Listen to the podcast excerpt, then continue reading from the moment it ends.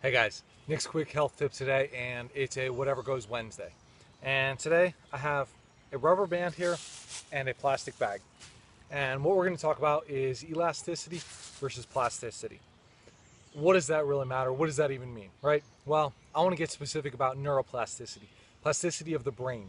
And what was once thought is the brain really never changed. Plastic, elastic, everything in general. Uh, it was thought that, okay, you use something, maybe it stretched a little bit, like the rubber band, just went back.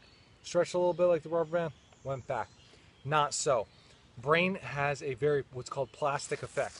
So, once you work something, whether it be movements, whether it be thoughts, uh, emotions, whatever those are that really affect and bathe the brain, well, you stretch into that movement, you get those new synapses, and they stay there. See, it doesn't bounce back like the rubber band, the elasticity does. So it's a plastic change where once it happens, it's set there and it's harder to change something around now.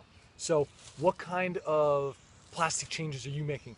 Are they for the better or not? That's what you want to think about in all of your lifestyle things. Are you getting better neuroplasticity changes when you sleep, when you eat, when you move, when you do whatever?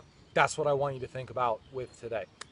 Now, if you have any questions, head over to my website and you can go and find out the health of your brain with my free brain health quiz. And I'll give you where you're at, what it's all about for you.